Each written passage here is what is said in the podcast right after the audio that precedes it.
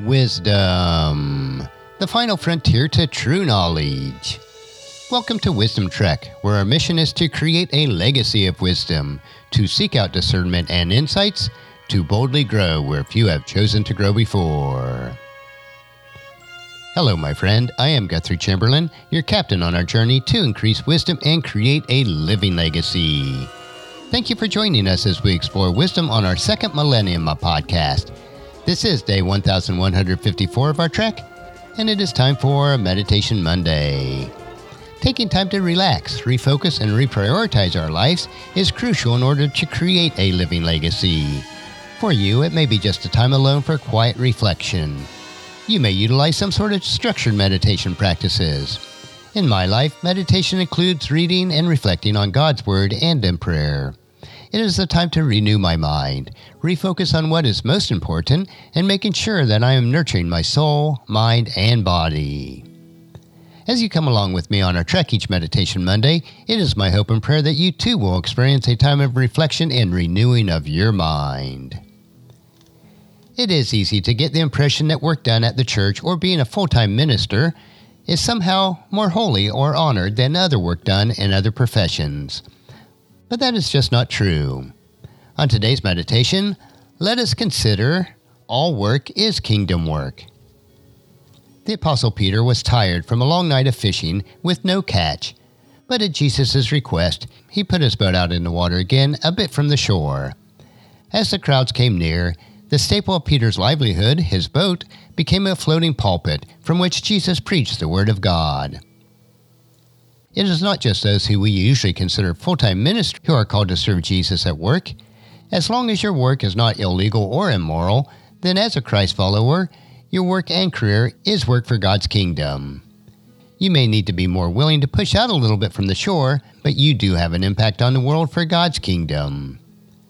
All it takes is a surrendered heart, the faith to believe that God is working in and through you, and the knowledge that what you are doing really matters to God as we are told in 1 Corinthians chapter 15 verse 58.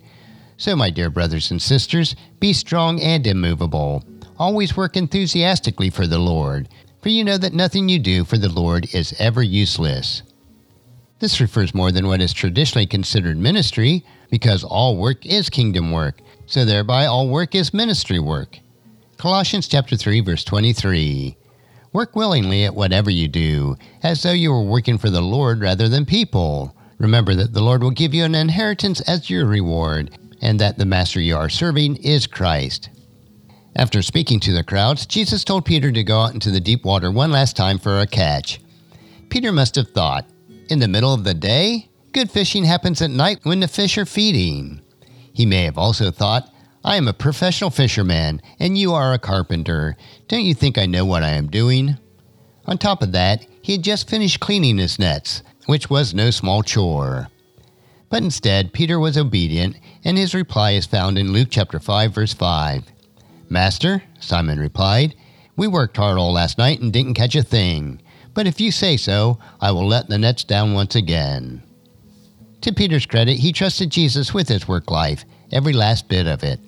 The result was a catch that was so big that the nets began to tear and the boats began to sink. In the same way, let us trust Jesus with our kingdom work, regardless of whether you're a stay at home mom, a plumber, a doctor, a small business owner, or a pastor.